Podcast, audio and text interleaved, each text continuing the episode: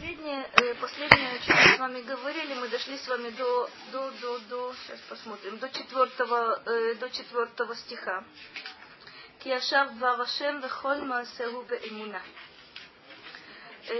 Мы видели с вами, что Радак говорит о том, подчеркивается кольма сеубе имуна, да? Все его деяния истинны.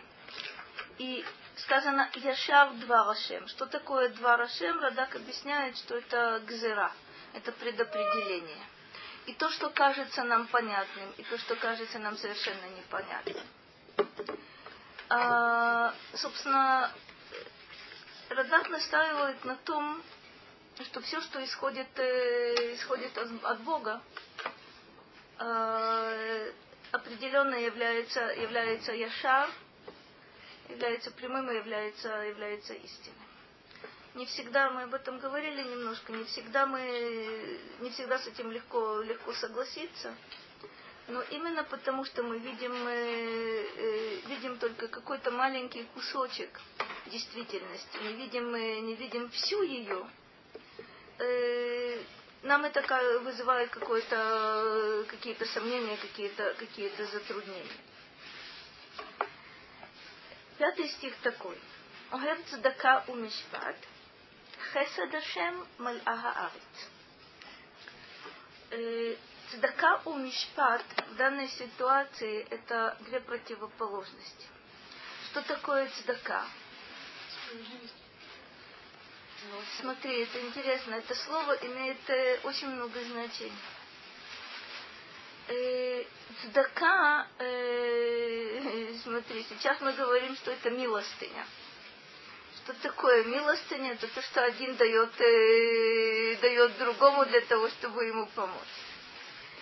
Что такое мишпат? Что такое суд? Суд это по справедливости. Цдаку ты, собственно, делаешь мицва это. Ну, как бы могу дать. А суд это то, что обязан. Совершенно верно. Суд это очень большая, это что-то очень определенное. То, что мы говорим, это черта закона, это строгий суд. Все на самом деле достаточно четко. Цдака – это когда ты делаешь добро кому-то. Верно, ты это делаешь, потому что ты обязан делать. И появляется у нас третья категория, которая называется хесед. Как будто бы не связаны две половинки стиха. Сказано, что Бог любит справедливость и любит или милостыню, и любит суд. А земля полнится хесед. Хесед – это удивительная вещь. Хесед – это то добро, которое человек делает не потому, что он обязан. От него нельзя потребовать делать хесед. Требовать делать цдака можно. Знаем, что человек обязан от своего заработка такую-то сумму выделять. Это матрот цдака. Да? А вот хесед – это вещь, которая, собственно, как правило, человек делает. Иногда это с затратой денег, иногда это с затратой времени, сил, душевных сил и так далее и тому подобное. Тут нельзя как будто бы обязать его. Радак говорит интересную штуку. Он говорит так. «Уосебе оламо пам цдака пам мишпат». То есть он рассматривает вот здесь вот цдака у мишпат как две противоположности. То есть цдака может также означать уступку. Цдака может означать, смотрите, между цдака и хесед есть очень много общего. Цдака иногда предполагает, что человек отказывается от своих прав. Это необычная вещь. Вы можете дать мне хоть какой-то пример, в какой ситуации человек отказывается от своих прав? Когда сталкиваются интересы двух сторон.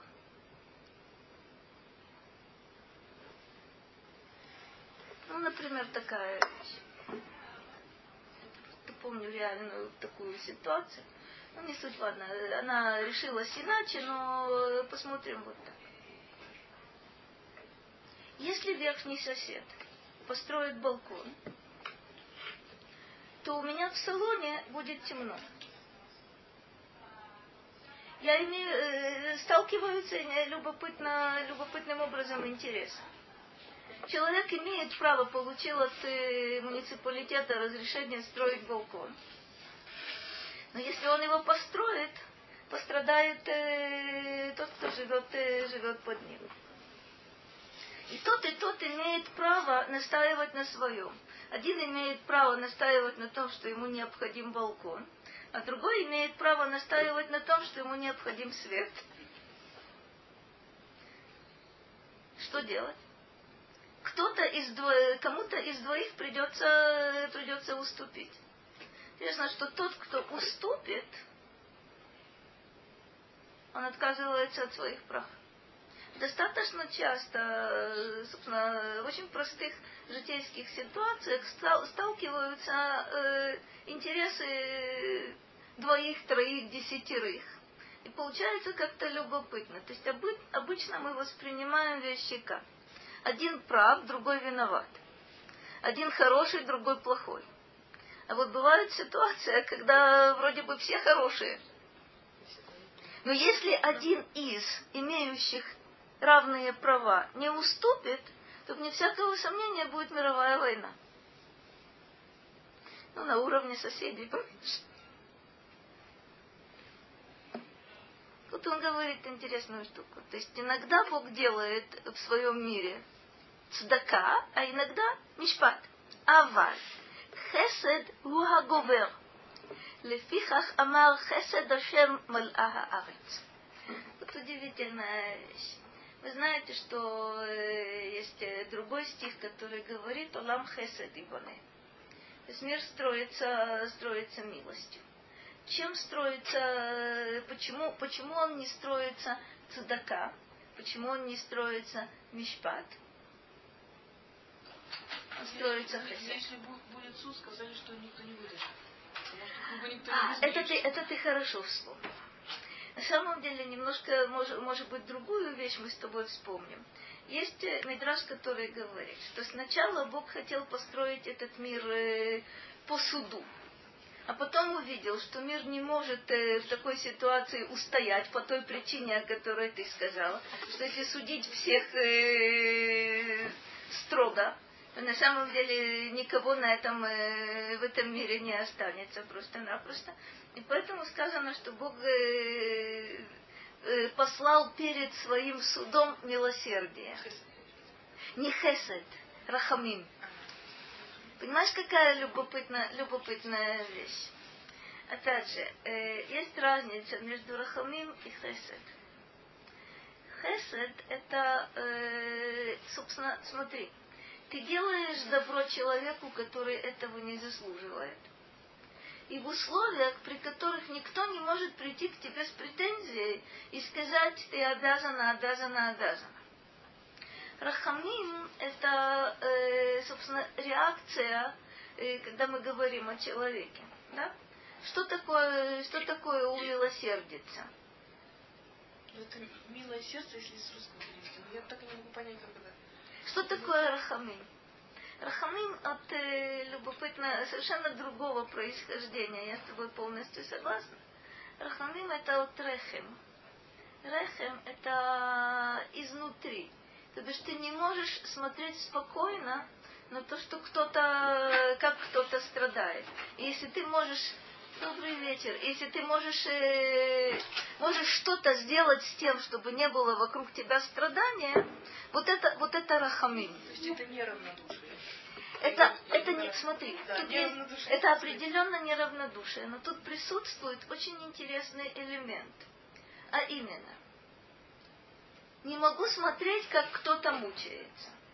Ну, что тут сработало?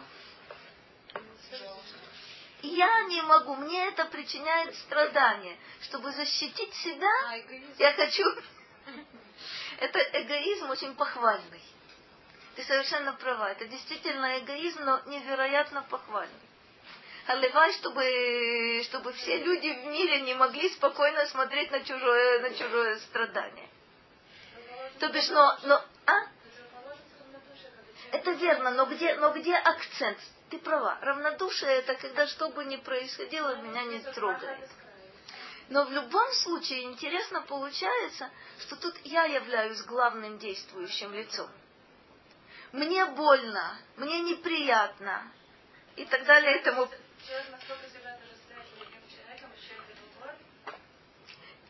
Ты права в том, что он видит кого-то кроме себя. Но исходной точкой является, что я чувствую. Да? Хесед – это намного более интересное явление. Человек делает добро другому, потому что убежден в том, что для этого он в этом мире находится. То есть почему? То есть вы знаете, что, собственно, хесед – это во многом уподобление Богу. Собственно, он делает добро и тем, кто заслужил, и тем, кто не заслужил. И без этого мир бы не мог существовать. И не потому, что кто-то может его заставить это добро делать. Понятно, что мы приписываем ему, опять же, человеческие свойства. Мы говорим «харахаман». То есть он не может смотреть на наши страдания. Да? Но хесед – это то, о чем сказано «хесед ашем мал'аха арец». То есть без хесед с его стороны, без вот этой милости земля не могла бы существовать.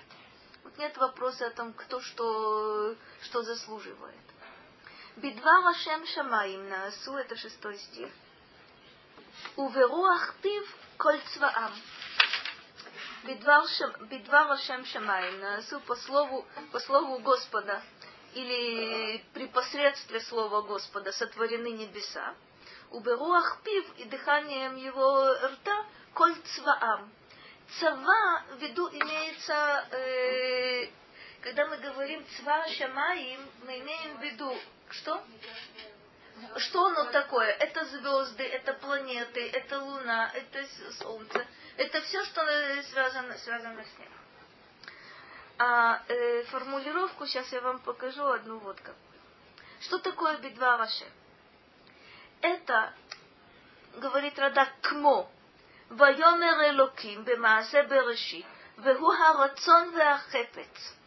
Как описано сотворение мира у нас в начале Торы? И сказал Бог, и стало. И сказал, и стало. То бишь то, что мы говорим, есть 10 речений. Смотрите, на самом деле это... Вот эти, вот об этом сказано, Асарама Амарот. Кстати, это не случайная вещь. Мир сотворен 10 речениями. На горе Синай мы получаем с вами 10 Асарета Диброд. А до того в Египте, как вы помните, есть у нас Эсер Макот. Интересно, что мудрецы подчеркивают, что есть прямая связь, непосредственная связь между теми речениями, которыми сотворен мир, между тем, что получили на горе Синай, между тем, что было до того в Египте, вот эти эсер макот. Есть между ними прямая связь. Отдельно можно просчитать, это достаточно интересный момент. А что такое вот эти асарана амарот? Объясняет он рацон вехахепец. Что представляет собой любое слово, которое человек вообще-то произносит? Правда, он забывает. Достаточно часто говорим. Если помните, есть совершенно удивительный момент один.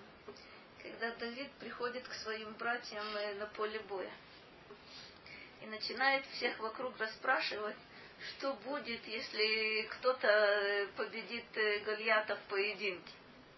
И ему отвечают. Один раз отвечают, два раза отвечают. И когда старший брат к Давиду обращается с претензиями, я знаю, зачем ты пришел. Давид ему отвечает там совершенно изумительная фраза «Хало даваргу», «Я только говорю». То есть так и мы говорим. Ну что я сделал? Я только сказал. Я только сказал. Вот это слово, не только слово Бога, но практически любое слово, это выражение «рацон пеахефец». Это выражение воли, выражение желания. Вы знаете, что человек в средние века, у него, то есть в еврейских книгах появилось такое определение «гамедабер». Тот, кто говорит. Что значит тот, кто говорит? Это тот, кто мыслит, у кого есть разум, у кого есть воля, которая выражается в слове. Кстати, и в этом определенно мы являемся целым Элоким. То есть это наше подобие, наше сходство с Богом. Вот это речь, которая выражает мысль. Потому что у попугая, вы знаете, эта мысль, собственно, речь не выражает мысль. Хотя человеку очень-очень хочется, чтобы это было так. Достаточно часто получаются милые такие ситуации, когда попугая учат определенным фразам, и потом человек изумляется, как вовремя он их произносит. Так человек видит. Попугай просто произносит автоматически, не осознавая, собственно, что он делает. Бедвала Шем Шамай нас. Он говорит так. Секундочку, потеряла я, естественно. Ой, где же она? Вот она. Бехену беруах пив, то есть здесь вы видите в этом, опять же, в этом стихе повтор. Вегине. Хашамаим вехоль цваам наасу бедворо. Небеса и все их воинство сотворено было по его слову. Вехаарец бихлалам. Интересный момент. Как это нужно понимать? Небеса со всех их воинства сотворены по слову Бога. А земля в том числе. Как это земля в том числе? Я понимаю, звезды там, и, ну не знаю, луна, солнце, все, что связано с небом. И вдруг он прибавляет два слова. Веаарец бихлалам. Как это? Как можно сказать? Небо с их воинством, и земля в том числе.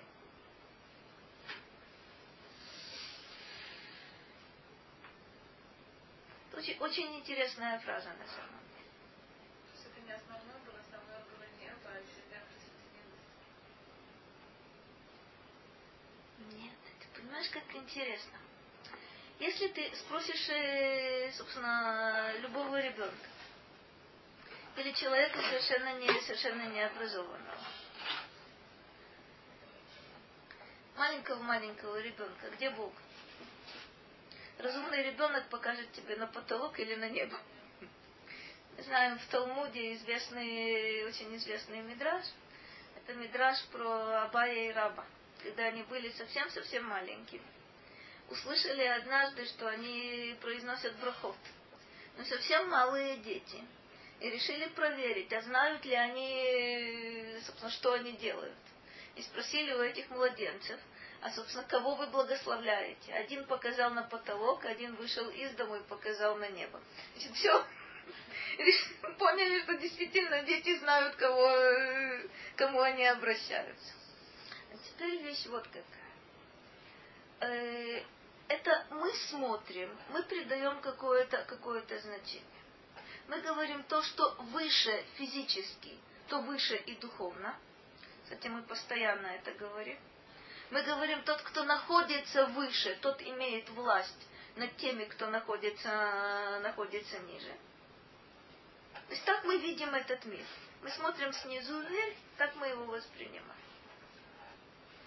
Мы знаем, что действительно есть разница. Берешит бара элоким эт ашамаим веэт аарец. То есть все вроде бы на своих местах, да? Сотворил небо и землю, я знаю, где небо, где земля, все совершенно замечательно. Говорит нам Радак, а вот с точки зрения Бога нет разницы между небом и землей. В каком смысле нет разницы между небом и землей? Потому что то создать, что это. И то сотворено, совершенно верно. И то сотворено. И когда мы пользуемся понятиями небо-земля, мы понимаем Бог-человек. Так действительно мы постоянно так используем. Мы говорим «ират шамаим», страх перед небом. В виду мы имеем не то, что сотворено. Мы имеем на самом деле в виду только Господа Бога.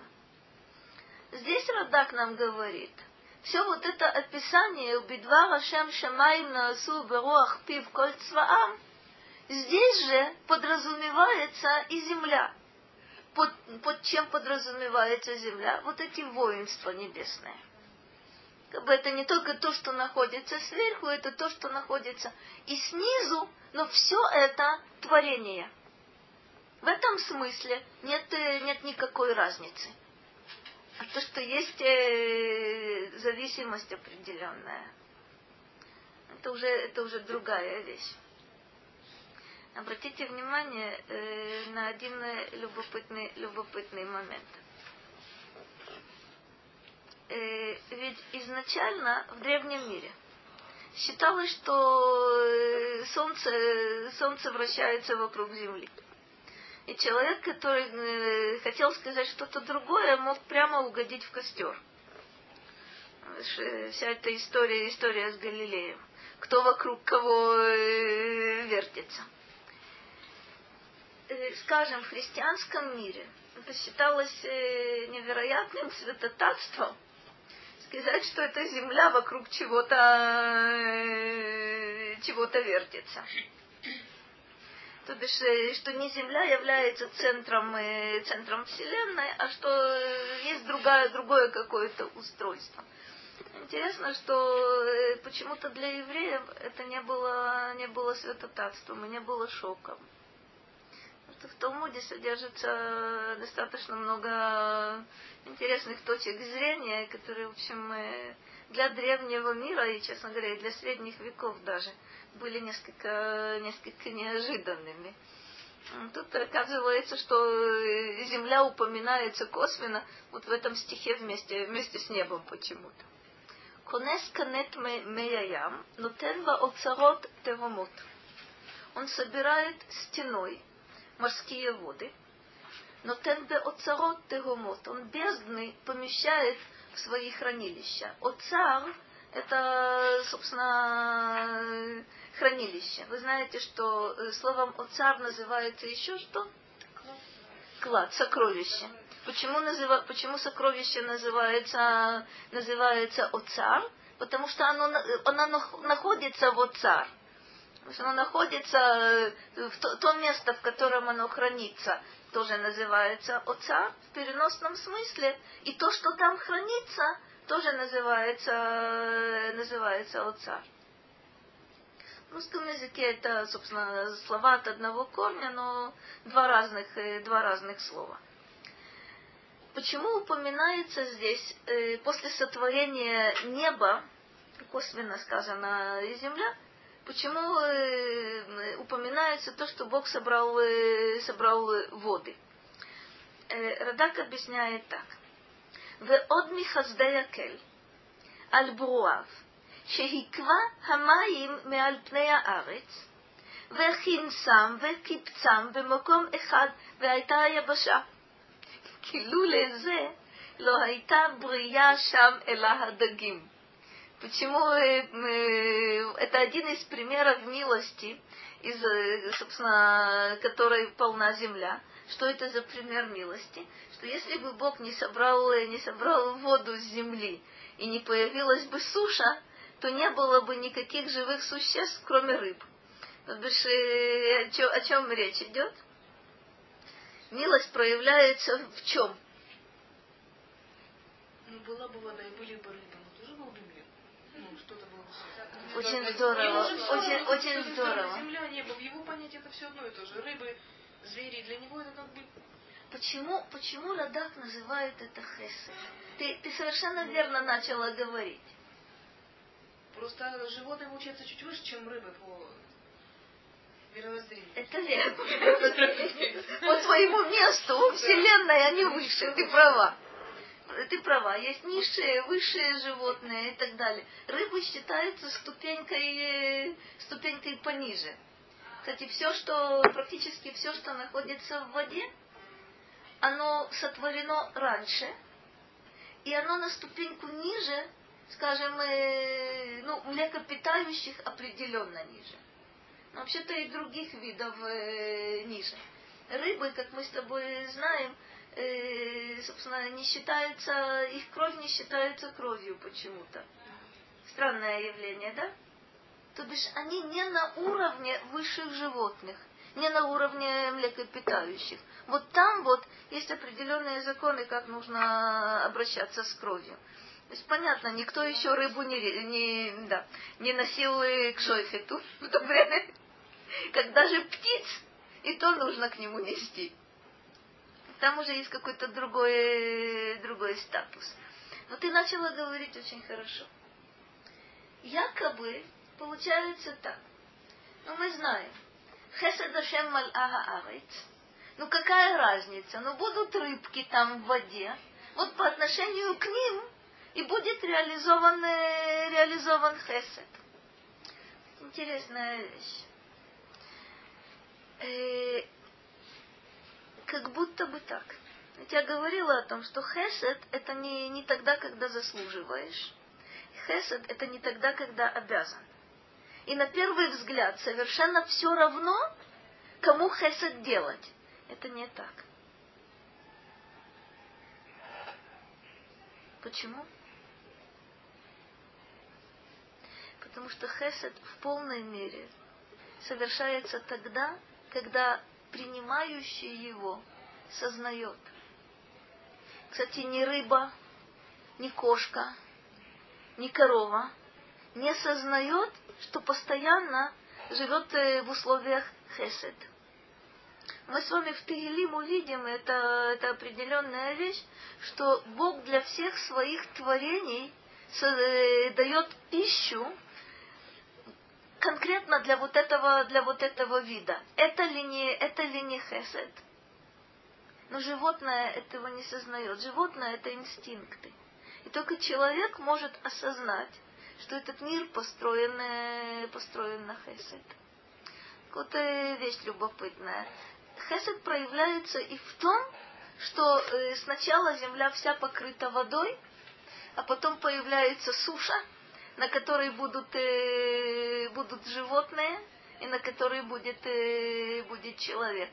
А без этого живые существа были бы представлены исключительно в виде рыб. Что меняется? Все меняется. Что изменилось? Ну, во-первых, если остается вода, то человеку там нет места. Вода остается. Совсем убрать воду невозможно. Совсем убрать воду, опять человек не сможет существовать. Но убрать воду так, чтобы собственно, сухопутные... Для того, чтобы человек мог существовать. То бишь важным действительно творением в этом мире является человек. Он не только выше рыб, выше птиц, выше животных, о чем сказано, что человек будет властвовать над ними.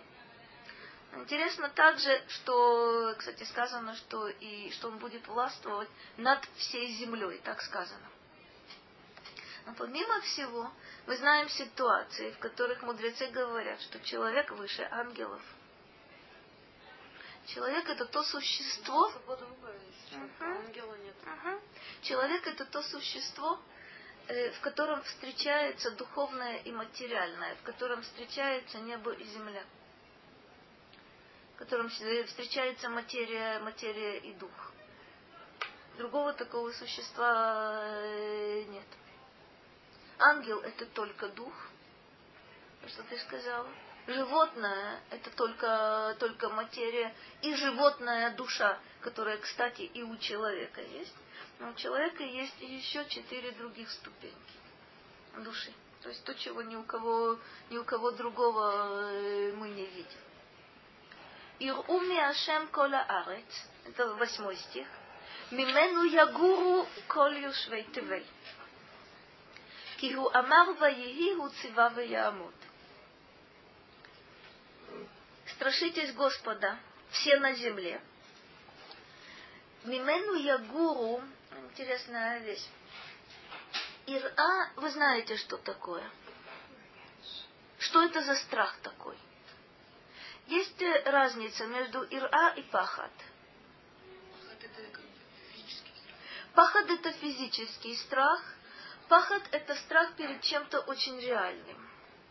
Ты можешь сказать, что ты боишься полетов. Можешь сказать, что это называется пахат тиса. Это не называется ират тиса. То есть это вроде бы...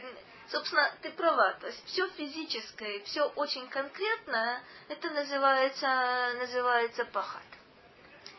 Ира – это когда человек страшится чего-то далекого, абстрактного, или чего-то, что определенно выше его. Нереального. Нереального, скажем так. Смотри, реального, но, скажем так, это очень реальная вещь. Смотри, ты хотела сказать, что иногда это может быть фантазия. Да, может быть. Но и пахот может быть фантазией. Если... Нет, очень даже просто. Мы говорим, допустим так. Ребенок боится темноты. С ним все в порядке.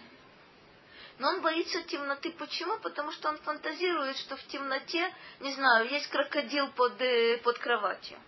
Ты можешь включить свет и дать ему убедиться, что под кроватью нет никакого крокодила. Когда ты опять выключишь, крокодил появится. И ребенок в порядке. Да, я имела в виду реально, что вот темнота, она есть. Она есть. Да, она есть. Там же не крокодил может прятаться, это уже второе. А то, что темнота, она есть. Да, но ты понимаешь, крокодил-то только тогда, когда ты свет выключаешь. Да, но темнота есть. Я всегда удивлялась, насколько дети искренне... Причем все. Совершенно верно. Я боюсь, что и взрослые, только им стыдно признаться.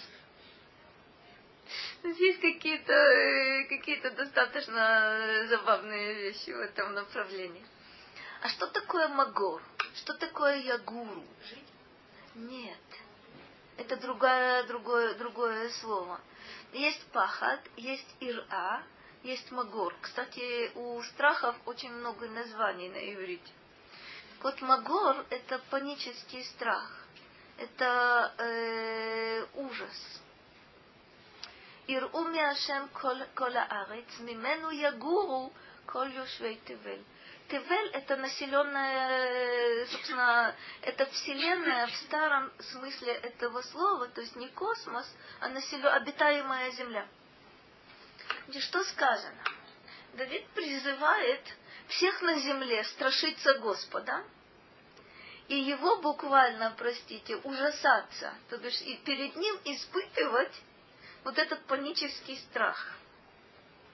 Почему? Потому что он сказал и стало. То есть так он... Сейчас посмотрим, к чему это относится. Гуцива виямут. Он повелел, и вот эта вещь стоит. Что, как нужно понимать 2 вот этих стиха? У кого-то есть догадка? К чему это относится?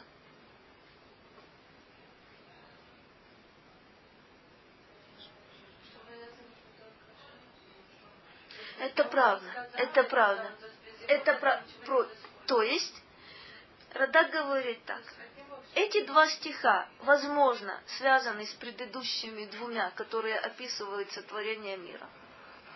Если ты понимаешь, что такое творение, ну хотя бы очень-очень отдаленно, это должно у тебя вызвать и ира, и магор. То есть почему это вызывает у тебя ира?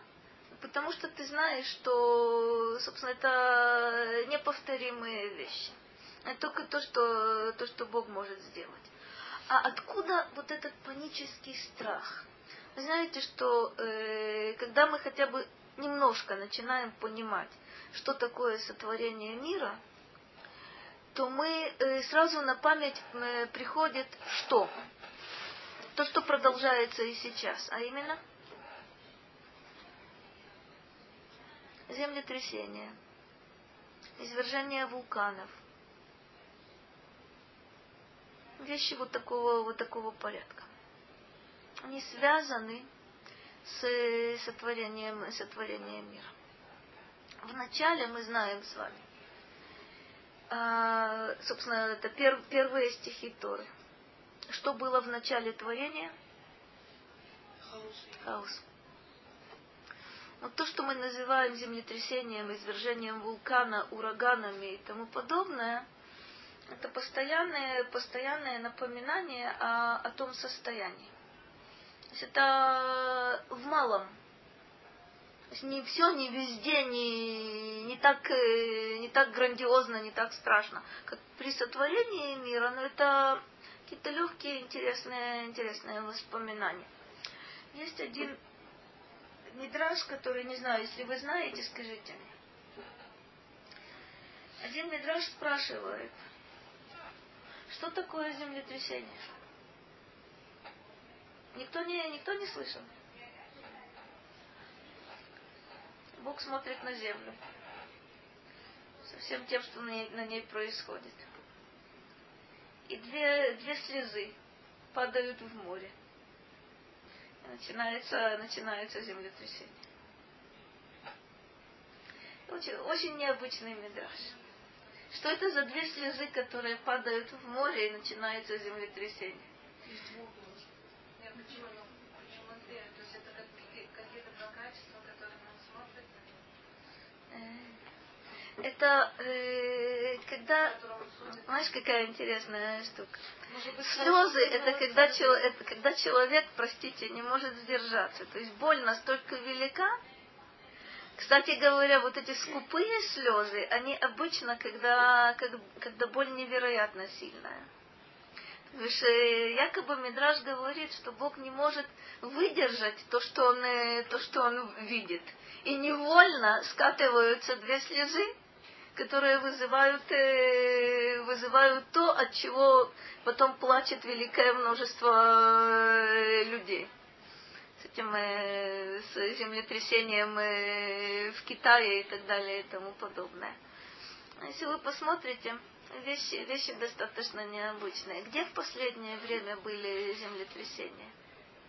Ураганы были в разных местах. Кстати, происхождение то же самое. Ну, разлом был. Кажется, что много, 26 декабря, вот в Навете, там разлом был, когда на 30 сантиметров что-то разнеслось.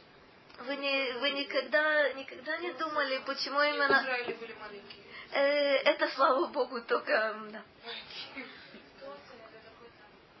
В Турции было, но не так страшно. В основном это Азия. В основном это те места, где процветает больше всего язычество. И я уверена в том, что мы увидим продолжение. Не в том смысле Хасва Халила, что мне доставляет удовольствие слышать о том, сколько тысяч где погибло. Но это явно то, о чем говорят мудрецы перед приходом Машия. Это явно не случайно те места. Это не значит, что нигде в других местах не может произойти. Но то, что, собственно, это буквально в последние годы. Есть какая-то закономерность, какая-то периодичность. А вот в Европе, если вы знаете, последние несколько лет тоже происходит что-то из ряда вон выходящее. Снег летом. и невероятные наводнения зимой. Вы не помните, вы наверняка не смотрели. Я тоже не смотрела, но несколько раз совершенно случайно включала телевизор и видела.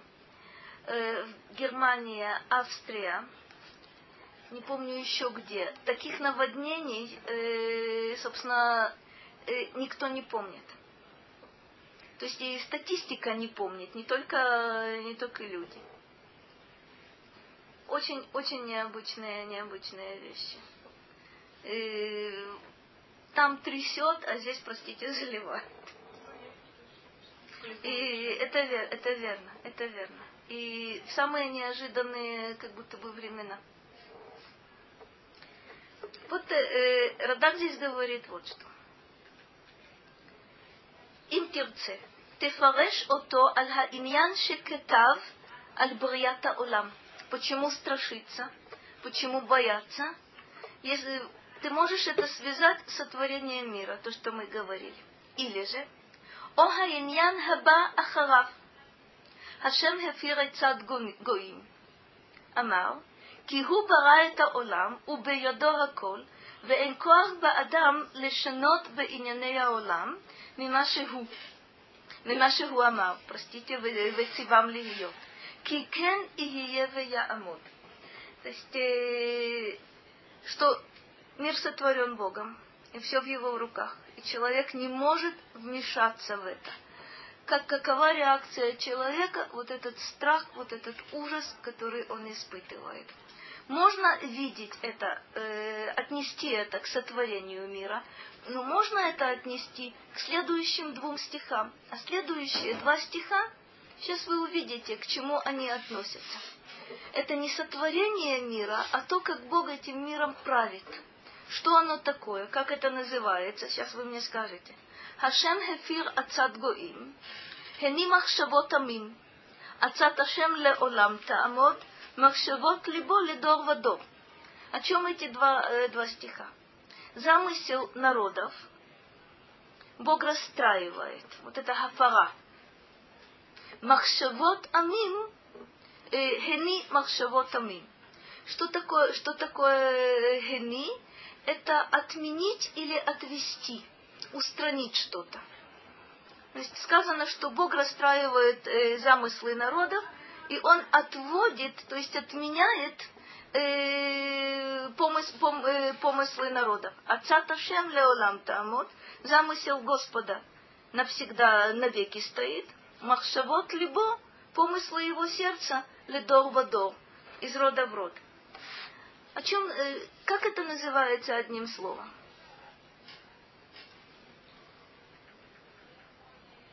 Это то, что мы видим своими глазами достаточно часто. Эта вещь называется историей. Люди планируют.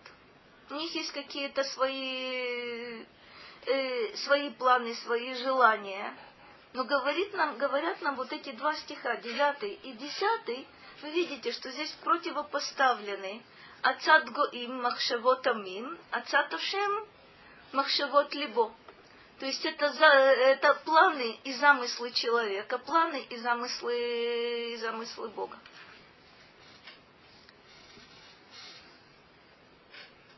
Почему нужно бояться Бога? Говорит Радак. Либо потому, что он творец, либо потому, что он правит этим миром. А как он правит этим миром? Тут вещи достаточно интересны. Человеку свойственно задавать вопрос.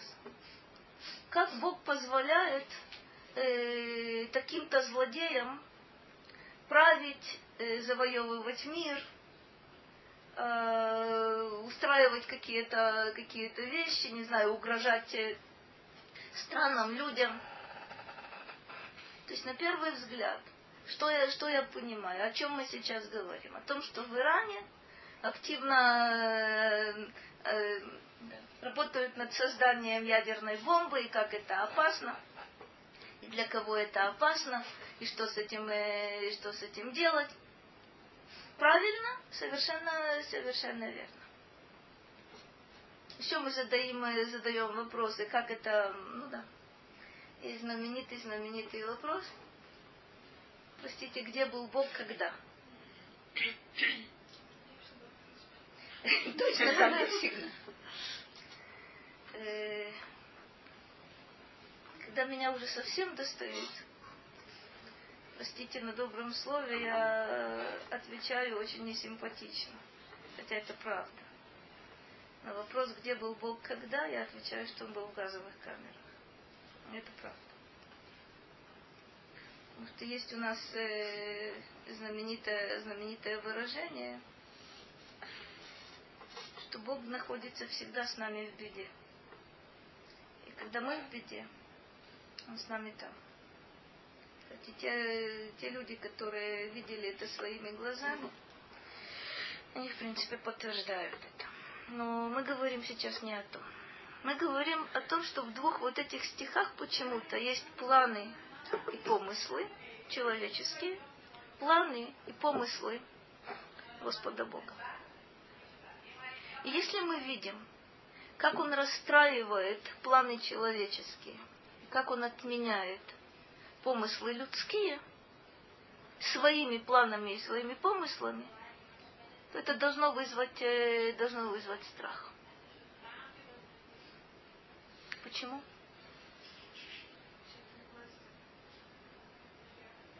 Человек убежден в том, что он все может. Но история вообще-то, кстати, это очень необычная наука. Вы знаете, что, собственно, одни и те же события можно понимать с точностью наоборот. Вы когда-нибудь сталкивались с этим? Это не только так, как, скажем, вы можете слышать историю Второй мировой войны от советских историков и историю Второй мировой войны от американских историков. Получается, как будто бы две разные войны. Потому как я еще помню, мы учили серьезно, что вот какие у нас были плохие союзники, они никак не открывали второй фронт. И поскольку они никак не открывали второй фронт, вот американцы говорят что-то совершенно другое. Кто прав, кто виноват. То есть даже тогда, когда люди не хотят фальсифицировать историю, и тогда они смотрят с разных сторон. И картины получаются совершенно разные. Ну вот, смотрите, есть у нас два очень больших философа и очень больших мудреца. Один называется Рамбам, а второго зовут Раби Юда Алеви. Вот Рамбам убежден в том, что мы познаем Творца каким образом? Кто-то помнит? Творца мы познаем, когда мы изучаем творение. Мы изучаем мир, в котором мы живем. И таким образом Рамбам убежден в том, что человек, изучающий этот мир, неизбежно придет к Творцу, к вере в Творца, пониманию каких-то вещей. Раби Юда Алеви считает, что Творца мы познаем, когда мы учим историю. Вот два варианта здесь, в этом мизморе. Мы действительно понимаем и таким образом, и этаким образом. История в чем изложение? Вот это замечательный вопрос. Наша история вообще тяжело уже понять, потому что мы уже не знаем, что правда, потому что нас учили сначала так. Потом я как раз поступила на институт, когда перестройка была. И когда учитель истории капитализма вышел и говорит, я не знаю, что он думает. Оказывается, все неправда. Кстати говоря, это уже интересно. Вот это он вышел, это был год 88 год, это была перестройка. И в институте он вышел и говорит, я не знаю, что он думает, не знаю. Будем смотреть телевизор, будем смотреть передачи. И будем каждый день менять учебники. Да. Причем каждый день же все менялось. Абсолютно. Совершенно верно. И попробую еще по телевизору учить историю. Значит, гляди. Вот какая интересная штука. О какой истории говорит Раби Юда Алеви? Еврейская. Это может быть и мировая история. Но это история, когда ты видишь за событиями глубинные корни. Скажем, если вы посмотрите в Талмуде, в Мидрашах, там очень интересно описываются исторические события. Они описываются очень необычным образом. То есть на первый взгляд нам покажется, что так историю не пишут. Но это действительно история. То бишь увидеть за конкретным событием причины, глубинные корни, совершенно необычная вещь. Я вам приведу один единственный пример, может быть, надо было бы более наглядное, но все-таки. Есть странный мидраш, который говорит так. Вопрос актуальный. Происхождение Рима, почему это так важно? Это тот, кто разрушил второй храм, тот, кто, собственно, изгнал народ с этой земли и так далее. Интересно, мидраш описывает происхождение Рима. Совершенно верно. Когда царь Шломо женился на дочери фараона, ангел воткнул, собственно... Вот это тот вопрос. Ангел воткнул тростинку в море, вокруг этой тростинки собрался песок, возник остров, и на этом острове появился Рим. Так историю пишут. Это очень интересный ответ на какой вопрос. Кто-то видит это? Причина чего? Причина перемен в мире. Косвенно да. Но на самом деле этот мидраш задает вопрос, почему римляне могли разрушить храм. Храм разрушить невозможно по определению. Как отвечает мидраш?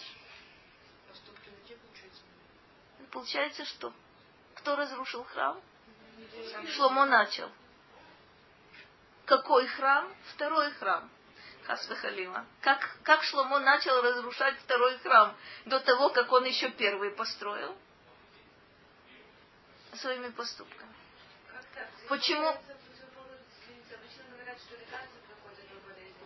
А здесь получается разрушение, до того, как оно еще появилось. Ой, как здорово. А лекарство было еще раньше. Ты совершенно права. Машиях был сотворен при сотворении мира. А вот болезнь, как она возникает. Кстати, это один из интереснейших мидрашей, который дает совершенно необычные ответы. Каким образом, ты права, как происходят перемены в мире? Как возникает, кстати, этот мидраш говорит, что Римская Великая Империя появилась из ничего. Это действительно так. Но стала настолько могучей, настолько грандиозной, что вдруг заинтересовалась нашим храмом. Вы когда-нибудь были, я вам не рассказывала, когда-нибудь были в Мецада? Вы были. Меня туда насильно затащили, но я благодарна по сей день, что, в общем, меня туда затащили. Я просто не отдавала себе отчета. Вы помните размеры римского лагеря вокруг Мецада? Помнишь, Адаса? Если посмотреть, в самом деле, среди пустыни есть какая-то гора. На этой какой-то горе есть какая-то крепость. И в этой крепости находится буквально горстка защитников этой крепости, включая, кстати, детей, женщин и так далее. И Великая Римская империя идет на штурм этой крепости. Причем, если вы посмотрите, и по сей день это видно, но можно себе представить, как это выглядело 2000 лет тому назад. Там поблизости нет населенных пунктов. То бишь, на самом деле, это в голой пустыне гора, которая представляет собой крепость. С точки зрения военной, она никому и ничему не мешает. И никакой опасности для римлян не представляет ни с какой стороны. Для римлян никакой. Как они занимаются осадой этой крепости, какое оружие они там принимают, и применяют, и какие, собственно, есть вот эти фильмы, которые там же показывают. Удивительно, какие приспособления, новейшие по тем временам, они используют для того, чтобы овладеть вот этой крепостью. Что оно такое? А до того тоже была интереснейшая история. Великая Римская империя занималась тем, что она, собственно, это тот период, подавлением восстания в Иудее. Смотрите, по правде говоря, неприлично признаться, но я признаюсь. Для Римской империи вот это наше великое восстание, это примерно как комар для человека. Сколько войск они здесь держат, и как долго они пытаются расправиться. Может, они боятся чего? Так маленькая горстка людей не чего-то боятся? Это удивительная вещь. То есть нерационально все, что они делают. Нерационально. А мудрецы говорят, опять же, в Мидраше очень необычное у них есть высказывание. Они говорят так, что вы занимаетесь тем, как они говорят, что вы разрушаете разрушенное и вы занимаетесь тем, что вы, собственно, вы, как они, это молоть муку и разрушать разрушенное. Так вот, для того, чтобы молоть муку и разрушать разрушенное, как много войск здесь приходится им держать. А потом Римская империя просто-напросто исчезнет. Если вы посмотрите мировую историю, то тоже очень интересные вещи. Где Ассирия, где Вавилон, где Персия Великая, где Египет. Все в одном месте. Но если посмотреть, насколько действительно могущественные империи это были, и завоевания, смотрите, есть какие-то моменты, от которых просто нельзя отвернуться, в каком бы изложении это ни было. Хотя я отдаю себе отчет, что и древняя история рассказана, определенным образом, простите. Я знаю, что многие увлекаются Иосифом Флавием, но я всегда слезно прошу не читать его. Не читать его, потому что Иосиф Флавий излагает историю так, чтобы себя оправдать свое предательство, оправдать свой переход к римлянам, оправдать достаточно много достаточно много преступлений, которые с ним связаны. Он же это описывает как подвиг в интересах человечества. Но вот есть все-таки какие-то вещи, которые даже при всем невозможно не принимать во внимание. Вы читали когда-нибудь, собственно, я страшно этим когда-то интересовалась, военные походы Александра Македонского. Никто не помнит. Я очень-очень-очень любила это. Его замечательные победы. Настолько замечательные, что, собственно говоря, он не имеет представления о том, что у него дома творится в это время. Во время его победоносных походов. И смерть его какая-то уж очень неожиданная, как будто бы на вершине славы. То бишь, такое впечатление, что человек, в общем, на полном скаку его. Совершенно верно. То есть какие-то вещи, которые, вне всякого сомнения, относятся к категории вот тех вещей, о которых говорит Радак. Что страх перед Богом человек испытывает, когда он хоть как-то знакомится с историей. По-настоящему с историей очень хорошо знакомиться действительно через Мидраш и через Талмуд, хотя на первый взгляд это будет очень необычно. Какие-то трактовки как будто бы неожиданные. Тем более, что, скажем, в Талмуде есть мидраши, которые говорят об исторических событиях, известных нам из древней истории. И они подходят совершенно с другой стороны. Иногда это очень совершенно удивительная вещь. В Талмуде, допустим, на каком периоде заканчивается трактовка истории? После римлян? Или там можно проследить с помощью мидрашей и последнее, что ли, скажем? Вот это вопрос. Значит, гляди. События, на которые, собственно, опираются мудрецы, понятно, это события, относящиеся к их периоду.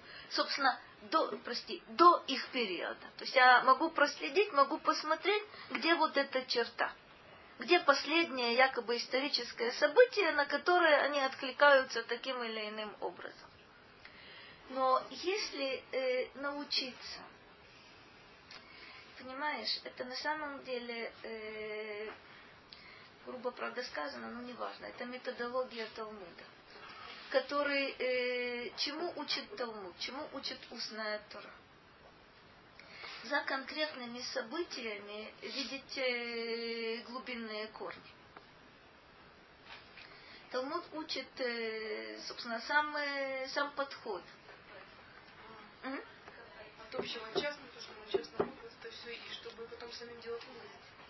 Понимаешь, даже немножко иначе. То есть тебе показывают какую-то вещь в разных вариантах. Кстати, это может быть какие-то имущественные законы. Вот два человека делят какую-то вещь. Один хватается за один конец, другой хватается за другой конец. Что будет и т.д. и т.п. Но интересно, что, опять же, за всей вот этой очень конкретной картинкой есть какие-то глубинные причины. И, собственно, шаг за шагом, собственно, выстраивается голова таким образом, что она начинает видеть за конкретным какие-то глубинные вещи. Не то, что за... Смотри, ты права, ты верно сказала, что за конкретным можно видеть общее. Когда ты выходишь на вот эти общие позиции, собственно говоря, ты можешь потом пунктиром провести вот эту линию и дойти до каких-то событий, актуальных для тебя. При условии, что ты начинаешь видеть не внешнюю сторону дела, а внутреннюю. Это то, чему учит Талмуд. Это тот пример, когда, допустим, праведник приходит, скажем, какой-то ученый, спрашивает вещь в своей сфере науки, и праведник ему отвечает, исходя из знаний Талмуда, как, скажем так, праведник разбирается в тонкостях его науки, а ученый не может понять, откуда вот этот... Понимаешь, это не тонкости науки, а суть. Зрения, да, суть, но для ученого... То бишь он, речь не пойдет о том, что он ему выдаст какие-то формулы. Нет, но он назовет ему, смотри, это то, что ты сказала, это очень, очень интересная вещь. Действительно, так рассказывают. Ну, допустим, человек, у которого какое-то дело, не знаю, какое-то предприятие, какой-то бизнес у него очень крупный. Приходит к раввину советоваться. Раввин этот не видел таких денег, и не видел такого бизнеса, и не видел ничего. Но тот ему рассказывает о каких-то проблемах, о каких-то сомнениях, о каких-то трудностях, и получает ответ. Как он может получить ответ? На самом деле нужно быть компетентным, якобы, то есть так я считаю, вот в том собственно, бизнесе, о котором идет речь. Нет. То есть это способность увидеть причину за реалией. Это удивительная совершенно вещь. То есть когда мы в полной растерянности, мудрец... может привести все в систему. Есть при условии, что ты даешь ему информацию. Я вам приведу один пример, который меня всегда поражал. У папы был очень хороший знакомый раввин, действительно очень славный человек, который, в какой-то момент его заинтересовала медицина. Ладно, значит, он договорился, пришел к моим родителям и стал маму расспрашивать о каких-то болезнях. А у вас родители вместе врачи? Мама была врачом. Ну, вот я хорошо помню, я сидела в другой комнате, я слышу этот разговор. Я так это весьма скептически думаю, Собственно, чего он расспрашивает? Он расспрашивает про анализы, расспрашивает еще что-то. Это уж очень странно. То бишь,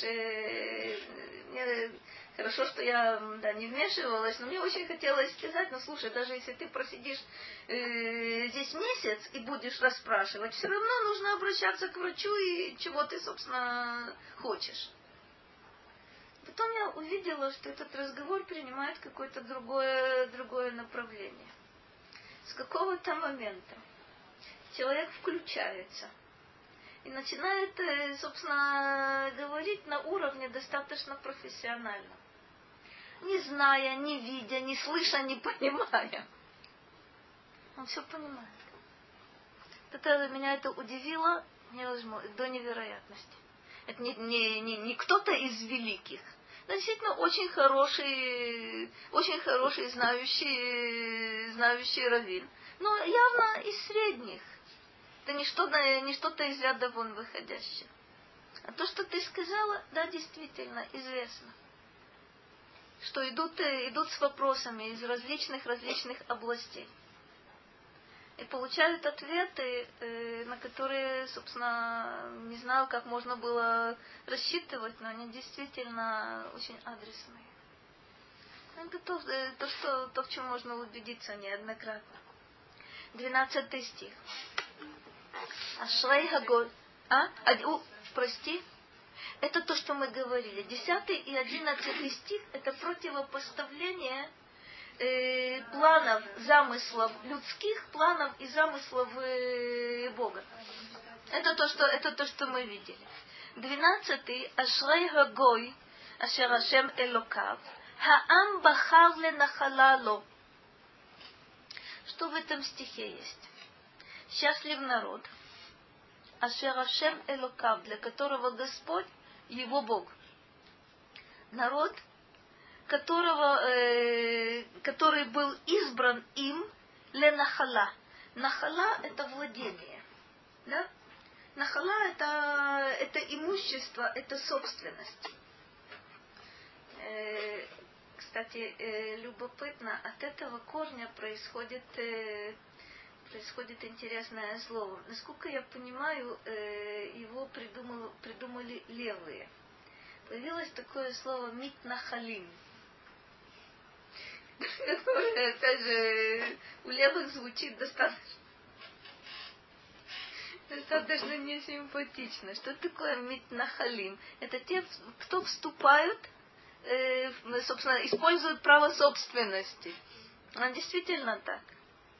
Это то, что на русский переводится как поселенцы, но на самом деле это люди, которые вступают в свои владения, ни меньше, ни больше. Кстати говоря, леитнахель невозможно на чужом. Леитнахель можно только на своем. Если привести как глагол, то поселяться, получается. Смотри, это не совсем. Это вступать во владение. Во владение, кстати говоря, нахала – это только законное владение.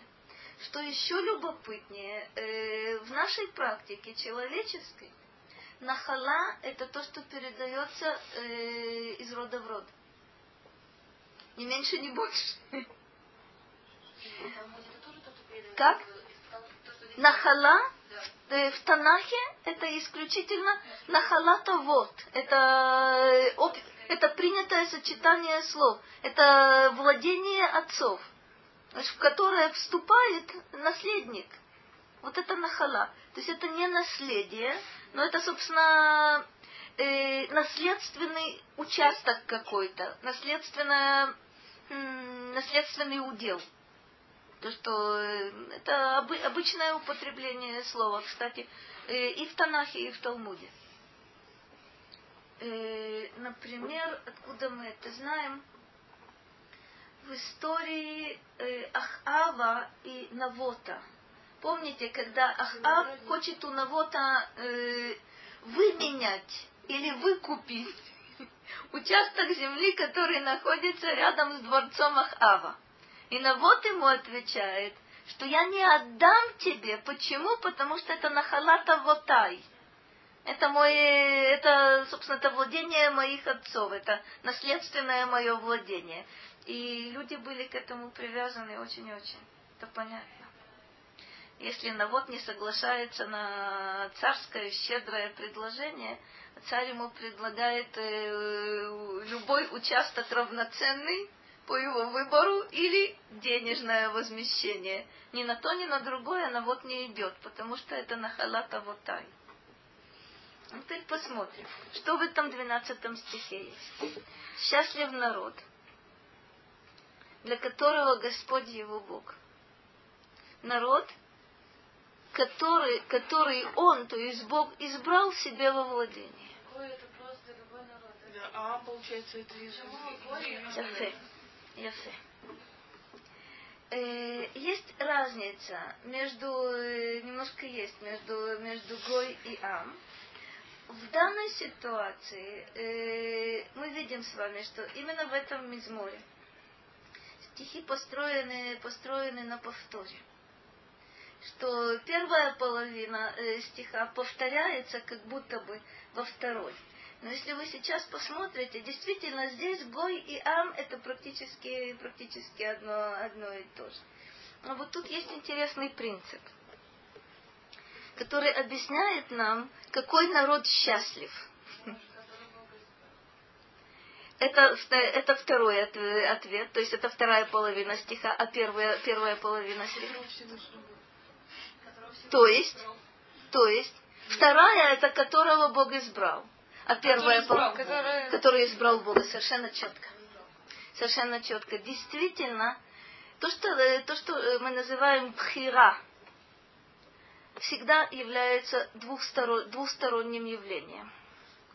Невозможно, кстати, в чем бы вы ни, в общем, любая связь, муж и жена, если только одна сторона выбирает вторую, а вторая не выбирает первую, то не будет ничего. не случайно, собственно, это называется брит нисуим, да? Брит нисуим. Это брачный союз. Брачный союз в каком смысле всегда должны быть две стороны. И, собственно, вот эта бхира должна совершаться в двух направлениях.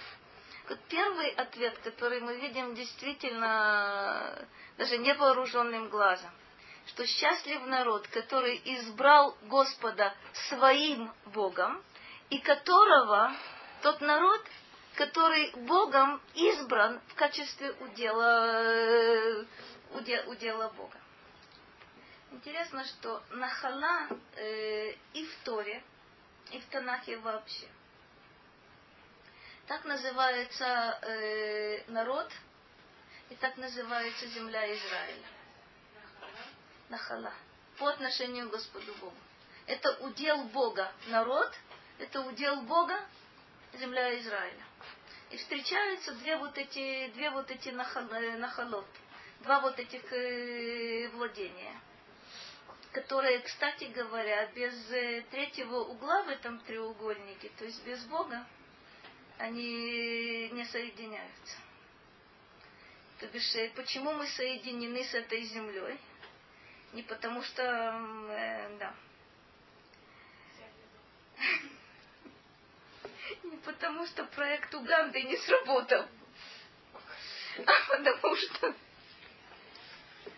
удивительный момент. То бишь, избран народ, избрана земля.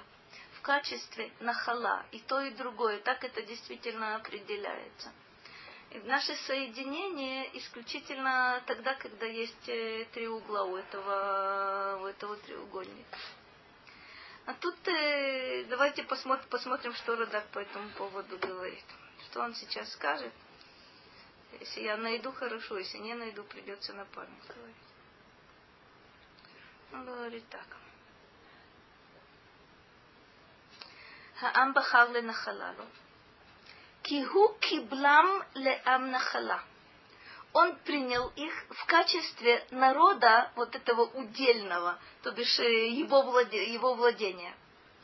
Вейод им кими ито яволахем хатов ветмурато. И они знают, что от Бога они получают добро и его противоположность, чтобы не сказать зло. Удивительная вещь. Хатов ветмурато. Вегагой шееш лахем эмуна зу ашрейхем. Удивительная вещь. Счастлив народ, который знает что? Что все, что он получает, и хорошее, и плохое, хас вехалила, все от Бога. И тогда он счастлив. Что это за определение счастья? Если вы помните Мизмор первый, мы с вами говорили о том, что-то Ашрей Хаиш. Какой человек счастлив? Какого человека можно назвать счастливым?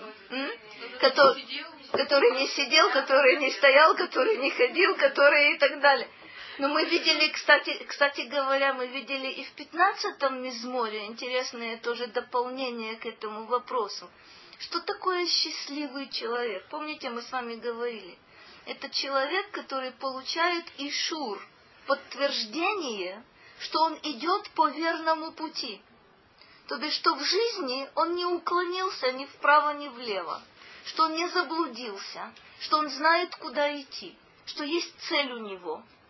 Счастлив человек, который понимает, где он находится, что с ним происходит. Вот интересный ответ на вопрос, что такое Ашрей Гагой. Если по отношению к народу, какой народ можно назвать счастливым? Не сказано тот народ, у которого, не знаю, много полезных ископаемых, в особенности нефти. Не сказано. Кстати, я убеждена в том, что у нас нефть есть. Еще не нашли.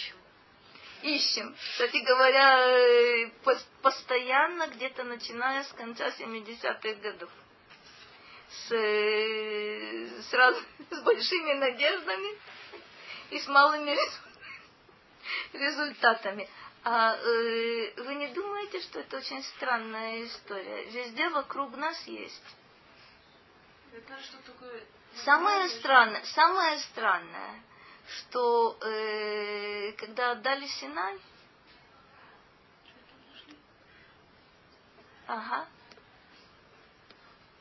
очень странная вещь. И быть того не может, чтобы у нас нефти не было, потому что у всех окружающих, собственно, стран есть она. Ну, у нас и дождь падает особенным образом. Действительно, все. Нефть-то от нас идет, все-таки они у тебя совершенно, у тебя гениальное совершенно предположение. Оно тем более гениально, что мудрецы говорят, что, собственно говоря, от нас зависит благосостояние всей земли. То есть я не знаю, как насчет нефти, они не сказали. Но вот на тот счет, что, кстати, при существовании храма, эта зависимость совершенно очевидная. Насколько все зависят от этой земли. Но любопытно, что они наверняка зависят и сейчас. Завтра, чем храм будет, вещи станут совершенно очевидными. Но и сейчас есть зависимость. Вот интересная вещь. Счастлив народ, у которого есть такая вера. Какая вера? Что бы с ним ни происходило, это все от Бога. То есть здесь, естественно, нужно внести еще одно маленькое уточнение. В каком смысле от Бога? Я хороший, а мне плохо? Однозначно нет.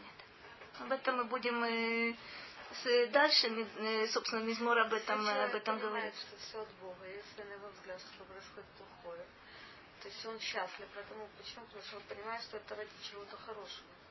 То есть он это осознает. Хорошее замечание. Но тут нужно быть немножко осторожным. Человек попал в автокатастрофу и радуется до невозможности. Почему? Это не значит, что ему сейчас хорошо. Но он определенно знает, что это не случайность. Что в этом есть смысл. Кстати, эта вещь известная в современной психологии. Когда человек видит смысл в том, что с ним происходит, он может выдержать очень многое. Когда же ему кажется, что то, что с ним происходит, не имеет ни малейшего смысла, выдержать совершенно невозможно. То бишь бессмысленные, абсурдные какие-то вещи, они невыносимы. Скажем, есть... был уже, насколько я понимаю, замечательный психолог, которого звали Виктор Франкл. Удивительный совершенно психиатр, психолог, психоаналитик. Да. Франкл. Его иногда, Франкелем называют, но он всего-то Франкл. Виктор Франкл. А это папа Анна? Нет. Там Л в конце. Франкл. Это он совершенно удивительный человек. Если вам как-то попадется его книжка, очень-очень стоит почитать. То есть у него есть книга, в которой он, собственно, описывает то, что происходило с ним в лагере. Совершенно удивительная вещь. Помимо того, что он, излагает там свою теорию, его, собственно, которая называется логотерапией. Вот именно Франкл настаивает на том, что человек, понимающий смысл, или, по меньшей мере, знающий, что есть смысл в том, что с ним происходит, способен выдержать очень многое. В частности, он удивительно, опять же, пишет, что люди физически крепкие. у которых не было вот этого стержня, который бы как будто бы придавал бы смысл всему, что с ним происходит, они погибали в лагере намного быстрее, чем люди физически слабые, но у которых был какой-то, какой-то момент, для чего нужно пройти через все вот эти страдания. Например, о себе он говорит совершенно необычную вещь. Ты помнишь, Адаса? Он объясняет, как он выжил в лагере. То бишь, у него не было никаких, в принципе, на первый взгляд никаких шансов не было, чтобы выжить. Он объясняет это так, что непосредственно перед войной он, будучи достаточно молодым человеком, успел закончить первый свой фундаментальный труд по психологии. И он написал, то есть книга была написана, это первое, чего он лишился, естественно, в лагере. И он поставил перед собой задачу, что он должен выжить для того, чтобы этот труд его не пропал. Мне кажется, что задним числом он понимает, что это немножко детский вот такой вот подход был, но он утверждает, что именно это его и спасло. То есть он хотел восстановить какую-то книгу? Да. То есть она в нем продолжала существовать. И он был, собственно, готов был пройти через что угодно, но выжить и спасти вот эту книгу, которую он считал своим трудом своей жизни и так далее и тому подобное. Если я не ошибаюсь, но я могу в этом как раз ошибаться, именно вот эту книгу он после войны и не восстановил. Он написал много новых книг. Отталкиваясь от своего опыта, делал удивительные вещи. Он продолжал, собственно, наблюдение над собой и над окружающими на протяжении, собственно, всех вот этих лет пребывания в концлагере. И выводы он делает совершенно удивительные. Но помнится мне, что вот эту книгу, ради которой он готов был через все пройти и выжить, помнится мне, что он ее не восстановил. Я не могу гарантировать, но, в общем, я видела много его книг. К сожалению, я их видела на иврите, но не суть важно. То есть они есть на разных языках. Он писал на немецком, потом это переводилось на английский и на разные другие языки. Так вот, удивить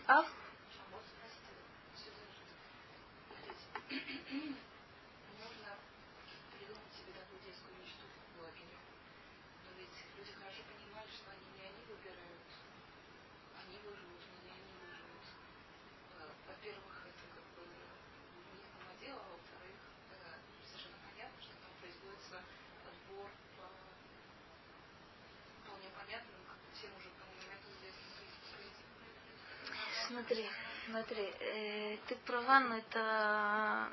Я согласна, что я увела вас в сторону. Я надеюсь, что через неделю вернемся на исходные позиции. Смотри, ты сказала сейчас очень важную вещь. Я только чуть-чуть продолжу эту мысль. Я сказала так, что на самом деле любая разумная и неразумная идея, которая помогает мне увидеть смысл в каких-то очень тяжелых вещах, дает возможность выдержать. И тем более, легавдиль, если я знаю, что смысл вот каков. Есть мои поступки, есть награда, есть наказание. Все идет от Бога. С вот этой мыслью человек может пройти через все. Ты права, можно пройти с детским объяснением, а можно пройти ашрей, можно сказать только о том человеке и о том народе, который будет видеть вот этот момент. А ты права, можно заменителей найти великое множество. В том-то разница, что появляется потом этот человек. Нахуми, это вечное. Это вечное. Это действительно дает силы неограниченные. Потому как действительно в своих каких-то объяснениях смысла. А вот Франкль настаивает на том, что неважно, это действительно смысл вот этого явления, вот этого события, вот этого неважно. Главное, чтобы человек за этот смысл ухватился. Понимаешь? А счастлив только тот, кто знает действительный смысл. Действительный смысл вещей.